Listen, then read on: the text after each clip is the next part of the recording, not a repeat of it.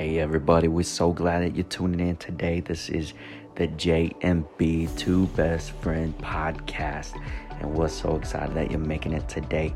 Now, this is our first podcast. Uh, for whatever reason, I decided to listen to record this while driving a car. So the audio is bad, but would you just stay with us? Would you give us some love? Give us some grace? It's our first podcast. So we hope you enjoy. Be blessed. Well, hey, everybody, welcome to the podcast of two best friends and their anecdotal thoughts on the world, COVID 19, theology, ministry, everything else under the sun. Hopefully, we'll get to at least a fraction of that today.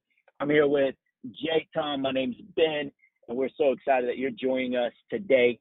Um, just a side note as we get started, we are using the Luminous Church podcast. So I wanted to let you know this is totally an op- ed or op-ed. Is it op-ed or op-ed, Jay? Op-ed.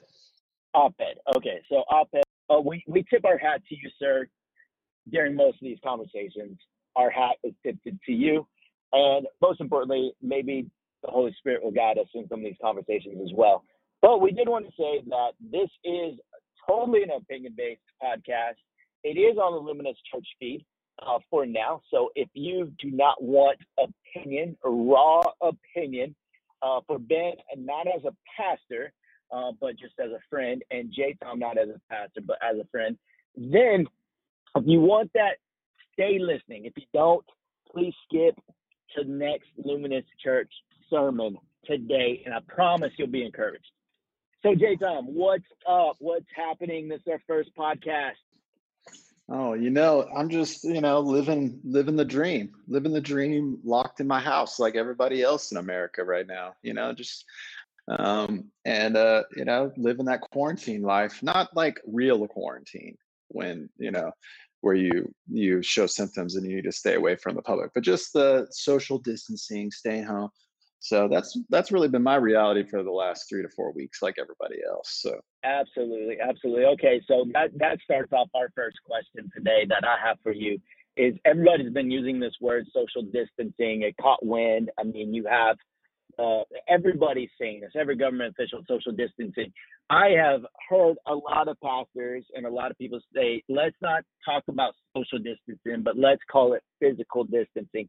Do you think that nuance really matters? Yes, I do. Um, I think right now, like in this exact moment, like this week, this day, we all know what social distancing means, right? We all know that that means no physical distancing. Yeah, we don't, that, that none of us sitting here in this moment think that they're saying, I can't talk to my friend over the phone or I can't have a Zoom call um, with my family or, or any of those kind of things. They're just saying, hey, keep your, your physical distance from other people. But I think it is important because words do matter.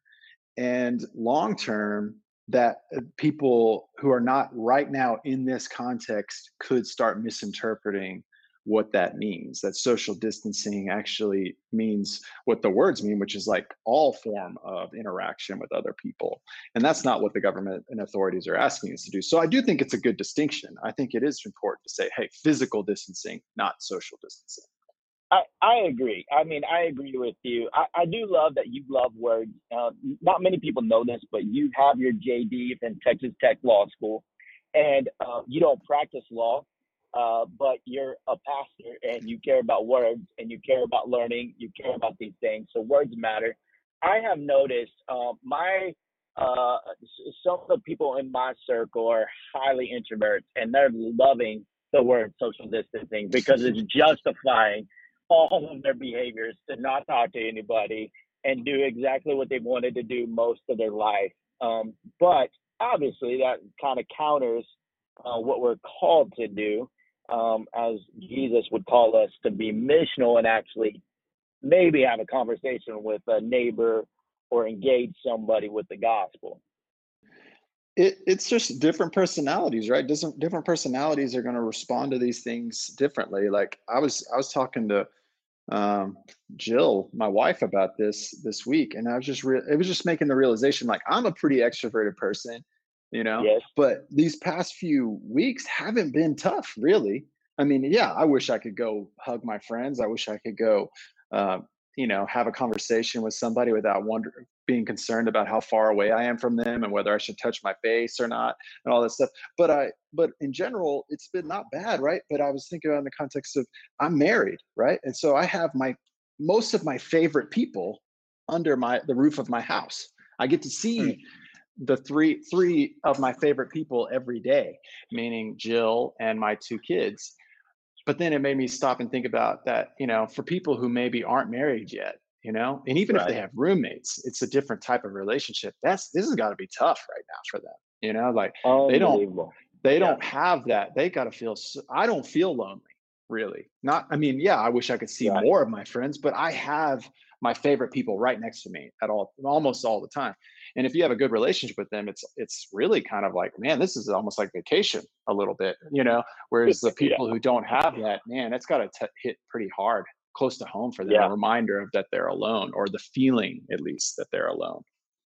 Exactly exactly. Yeah i i totally can see that and understand that. I you know i'm similar uh you know both of my parents live right in a back house. My mother-in-law lives with us. Not many people know that.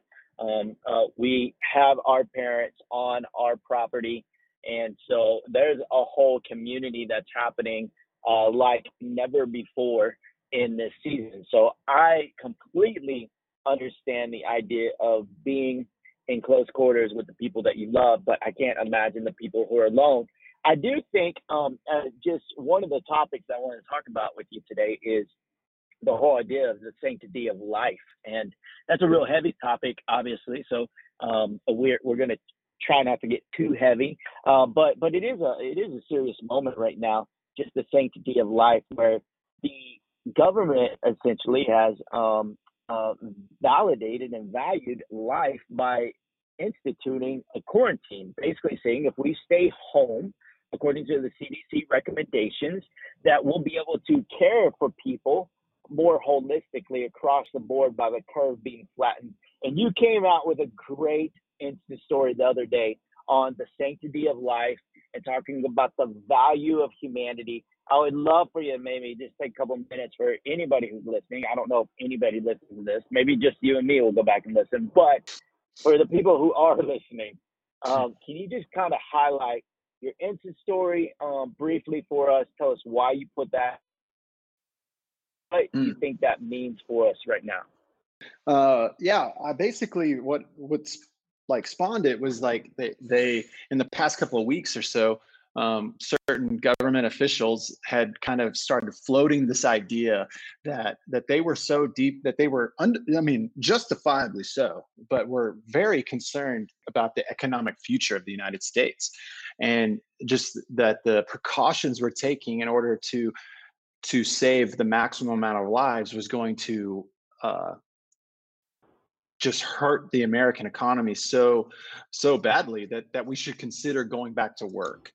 And and beyond that, that he knew this person that was uh, promoting this idea was basically saying that that this that they knew that by going back to work, we would be putting uh, people at risk who are the most vulnerable. And he even went so far as to say that the grandparents um, in society today would gladly sacrifice their lives to ensure economic prosperity in the future. And listening to that, I could definitely understand where he was coming from. I could put myself in his shoes, um, and I'm concerned about our economy as well. But I was also deeply disturbed by it because it just it felt like one like that that's a quite a few assumptions being made you know on the case of on the behalf of other people i don't know that all the grandparents around the United States are saying, "Yeah, I'm willing to die right now," you know, and uh, and it'd be one thing if they were doing that, but this was just a singular individual and a lot of more younger people making this argument. And so I just had that. I just was kind of bothered by it. I've been thinking about it for a couple days, and then one morning I'm scrolling through my feed and I have a couple of photographers that I follow, and these uh, photographers just take some pictures of people, and I'm I'm scrolling through it, and I see this image of this this woman, this elderly woman and she's looks to be from some uh, tribe or people in Africa. And it just something struck me as I'm looking at this face, and the, she just had this beautiful face, and her eyes were full of life. And wisdom and it just struck me and so it, it kind of made me start writing and so i just found a bunch of other photos of of people faces that struck me that um, were more advanced in age and started putting words to those pictures and basically talking about how you know throughout human history uh, it seems like most uh, human societies have held uh, a respect for the elderly um, because they recognize that they're that usually it was the oldest among us who were the wisest among us which isn't a hard thing to understand and believe right? Because they've they've obviously lived the longest so they've had the most experience and if they've lived that long more than likely you know they've they've been able to navigate through hard moments in their life. And so most societies viewed them with honor and, and wisdom. And but then i started thinking about us as the united states and i started thinking man it doesn't seem like we have that same level of respect for sure. our elders. Um, it seems more like we tend to view them as burdens on the young in society. And unlike most other cultures, it feels like we don't view them as wise at all. We view them as foolish, actually. Like behind the times, they don't really have anything to tell us that we should really seriously consider. And then just also just the disturbing idea of like, why would we so quickly consider sacrificing them? You know, these the oldest and wisest among us. And it just dawned on me that it's because of that is that we don't really value them as a society. And then at the added bonus of that in a moment in a time when we're facing problems that none of us have ever faced before and that we probably as a, a global community need the wisest among us to be speaking um, we're not only not listening to the wisest among us but we're actually considering killing them off because we want to protect our own financial future. And so it just really bothered yeah. me. And that was kind of the idea and the thought behind that that post. Yeah, man. Well, it was so powerful. I mean, if nobody um, saw that who's listening, go to Jay Thomas Nelson's Instagram. He has it right there on one of his stories, and it is so powerful. When I saw it, I I began to get emotional, and it was this thought, Jay, that I had um, a couple weeks ago and I know a lot of people did, is we we have this whole idea. It's like a reversal where we have um, so many people believe in the sanctity of life for the unborn, those who don't have a voice. But it, somehow that changed where as people get older uh, in our society at large, um, then it's time to start putting people in nursing homes and mm. um, putting them away and we we thank them for what they've done and the inheritance that they've given but now it's time to go away. And it almost seemed like these people who have such value for the people who aren't born yet the unborn the voice of the unborn um, they place so much value on that and that life but it seems like some of the people who value that were not valuing the elderly. Um, the fact is that for us to stop our economic engine, the way that we do society for, you know, the recommended 30 days until maybe see if this if this experiment would work in order to save lives. Um, they just didn't seem to have the same value. And I don't know if I'm missing it, but that's that's how I saw it. Is uh, okay. So people are pro-life when it comes to the unborn, but are they pro-life for the elderly? And that that's the big question that I think we all have. So that's what I thought was so powerful about that. Now, in your opinion, I mean, what what do you think about that at large? You feel like we need to be more vocal when it comes to the elderly, or you know, at some point, you know, I mean, obviously everybody has their days numbered on Earth. You know, we're not going to live forever, um, and so there there is this place, this ethics, right? On on how much do we do to sustain life and keep life going? I'm sure that's a battle right now. Yeah, yeah, I think that's a that's a great question, you know, and one that if you if you ask people, you ask pastors, you ask economists, you ask healthcare workers, you and even individuals within those different groupings and all the other groupings too, they're all going to give you different answers you know? And so i just think for me as a human being and as a follower of jesus my own personal view on it is is god is the author of life and life to me seems to be the greatest gift that god has ever given us. Um, because and i don't mean just like my heart is beating that's an incredible gift too but life in like the biblical idea that life is equated to proximity and uh, with with god that you know when we're when we're far like when we when we lose contact with god that's when life ceases but being but life begins and is sustained by continual proximity to god's presence and spirit. And so to me that's the greatest gift we've ever been given. And so to try to put a dollar amount on the value of life or when life becomes too costly i just don't i don't even know if i can accept the premise you know? It's yeah. like it's like i think that's the wrong way of looking at it. I think we should fight for life for, right. you know for lack of a better term as much as we can. I don't know that you i don't know that there's all the money in the world is worth the loss of a human life you know? And that seems extreme and hyperbole but i, I yeah, don't i think sure. that's true. I think it's just we can't even uh, we can't even compare and contrast. They're not even in the same categories really you know? Um, and so i just i think it's it's a good question. I mean I think the hard part too, you know, you asked about the the people groups that sometimes seem to be very pro life in terms of the unborn, um, but doesn't seem like it seems that some of those same people were not so pro life when it came to fighting for they weren't that you know choosing the economy or choosing the elderly, you know, or maybe the other immune immune you know immune compromised people, is that I think the thing we have to really look at in ourselves and really turn the mirror on ourselves, and I'm talking to myself too, is it's really easy to be pro life when it doesn't cost us anything. The hardest question, the hardest time to be pro life is when I actually have to give of something or sacrifice something um, in order to be to maintain pro life. You know, um, it's just that's a that's a tough position, you know, and it's, so it's easy. It's easier even with the context of the unborn. And I'm in no way. I'm a very pro life person. Um, I I hate I I do not I'm not in agreement with the idea of abortion and, and you know I don't, I'm not for it. But it's easy to be against it when it doesn't cost me anything to be against it you know? It's a lot harder to be pro-life when i'm looking at the idea of like okay i can choose to protect somebody else's grandparents or i can protect my 401k that's that's a tougher question for me. I don't think it's any less easy to answer but it's a lot harder to live out yeah, I agree with that 100%. You know, it's fascinating um, the whole pro life um, basis in camp. You know, you have so many men who speak out on pro life in the political arena and all these arenas. You have so many men who do it.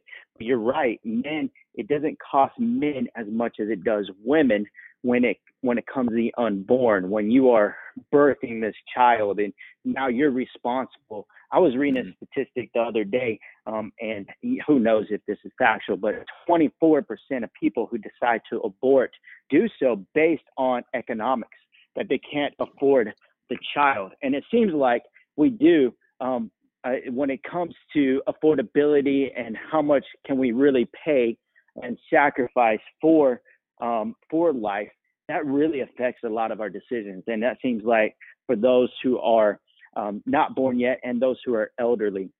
And uh, just the burden, um, how much burden, how much stress, how much pressure will this put on us?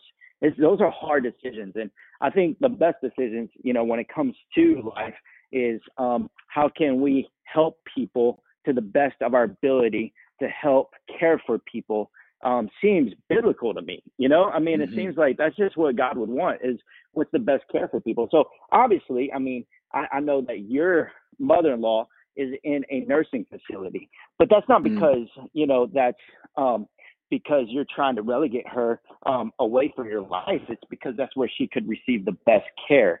So I understand that. And I just think, where can life have the best care? Where would there be the best care for that? And that's why so many people have given up, you know, babies for adoptions because they realize they they would have better care. We have people who adopted from Ethiopia that we know, and and um, the parents just could not afford to care, and they would get better care in the United States if they go live with a family. Although that family would love to care for them, they just don't have the means. And so I think these are important decisions when it comes to life, when it, when we talk about life and how we move about it. Now, Jay, I want to I want to talk about something real quickly, and I don't, you know, for our first podcast, I mean, we, you and I could probably go for um, for hours, but I don't know if anybody Mhm. else would listen to us for hours. I, I I do think it's an interesting concept right now where we have um, we're looking at the people that affects the most are the elderly, but the elderly are also, as a general rule, um, or this would be my assumption, is that they are some of the most isolated people. Mm. And for us to move into this place of self isolation and physical distancing, it's giving us an empathy, not just an awareness to save the elderly and save those most susceptible, but it's also given us empathy for how these people have lived their last decade, two decades of life. I just don't see that as a bad thing. I mean, have you thought about that parallel? that meaning that the parallel that like now you and I and everyone else is now experiencing what many of the elderly have been experiencing for the last decade by the fact that we're isolated to our homes. Oh yeah. Exactly. I don't know that I don't know that how many of us have actually like uh, put words to that, but I definitely think subconsciously we're all experiencing that. That there's this um, there's an emptiness that can happen when you're unable and to connect uh, not just with the people closest to you, but just people in general. And I, for one, hope that that it changes a lot of how we operate, and that that you know there was like it's almost like the way I was thinking about it is this: is that you know sometimes you can when we get the you know the bluster of life and the speed and everything and go go go and do do do you know it's we're we're all about efficiency almost or at least we think we're all about efficiency. We want to be like don't get in my way don't slow me down i got to go do this stuff right? We don't want to be inconvenienced by anything. And so sometimes we could view some of those like what we would call uh, maybe maybe before we would call like social responsibilities meaning like or familial responsibilities like oh i got to go see grandma again you know or something like that.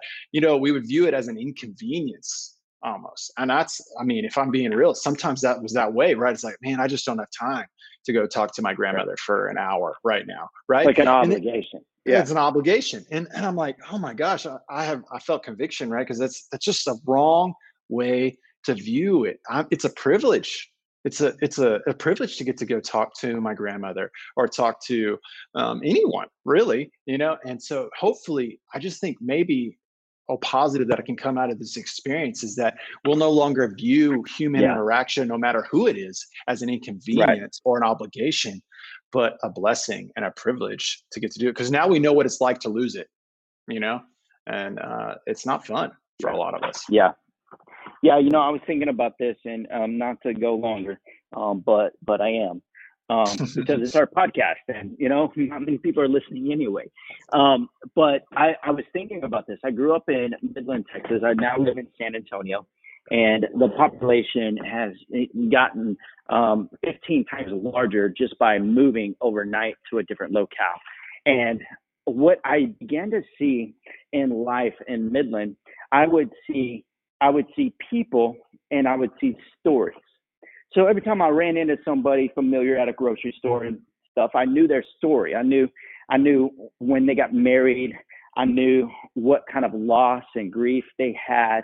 Um, I knew a little bit about them, and and in a smaller town, you know more of the percentage of the population. But then when I moved to San Antonio, I quit seeing people as stories and I started seeing people as numbers because I was so overwhelmed and I didn't I didn't know anybody or recognize anybody. So Mm. I didn't really start thinking about their story, but I started seeing them as, you know, a roadblock in some ways. Oh man, they're just traffic. They're slowing me down from getting home. Oh man, they're slowing me down in the line at the grocery store. They're slowing me down in this. And I started seeing them as a burden, people as a burden Mm. and people as a number versus people as a story. And the truth is, and we've all heard this, is um, be- behind every number is a story.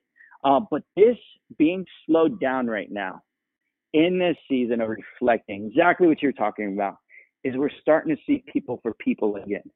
Um, Mm. we're, we're, we're no longer jaded by the numbers, but now when we go out in the community and I go out on the highway, I get excited when I see a car driving.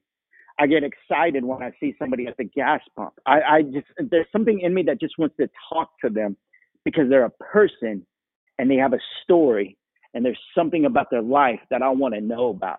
And I mm-hmm. I feel like I, I, you know this is a little taken out of context, but but maybe not. Um, God works together all things for His good, right? And mm-hmm. you know, and I believe that in the overall narrative for sure. But I'm also seeing that in this narrative that even through all this pain and all this suffering, there is a lot of good. And I think we've highlighted some of that um, already on this podcast. Hey, do you have, um, Jay, do you have a hmm. last minute thought as everybody's listening to this podcast? Anybody you want to um, give a shout out to, or maybe a last minute thought as we begin to close? Mm. Yeah, I, I, would just say, you know, um, don't that that that promise that Pastor Ben or just Ben in this podcast was saying, I think that's something as believers, as followers of Jesus, we should hold on to is that that uh, the promise is not that hard things won't come, but the promise is that even when hard things happen, essentially, that still good will come from it, right? Is that all things will work together for good for those who love the Lord and are called according to his purposes. So if you love the Lord and are called according to his purposes, this situation, things will be good that come out of it. And so don't ru- like we shouldn't want to just rush past these seasons, right? We want to we want to pause and ask, okay, God, where are you in this moment? Because God is in this moment. He's not in the future, he's not in the past he is right? He is the great i am. He is ever present. He is right now. And so we want to find god where he is right now and ask him okay god what are you showing me through this? How can i love my neighbor through this? How can i stop even uh, and i can start applying what ben was talking about like how do i how do i stop viewing people as numbers and start viewing as stories as flesh and blood real life people that you intentionally made by your own hands? So that's my thing is like let's just let's just not rush past and skip steps and rush past this lesson and this thing that God may be wanting to show us through this hardship and this tragedy and this crisis, because it is those things, but God's also going to use it to teach us something too, I think. Awesome, man. Well, that's so good. Well, bro, I, I love talking to you. Um, and hopefully some people enjoyed this. I know that um, our podcast will be available uh, for anybody who just wants some encouragement or just hear another thought on what's happening in life. So um, stay tuned to the to the Ben and J Tom Best Friend podcast, whatever we're naming this. It's gonna be awesome. Thanks, Jay. Love you, man. Love you, dude.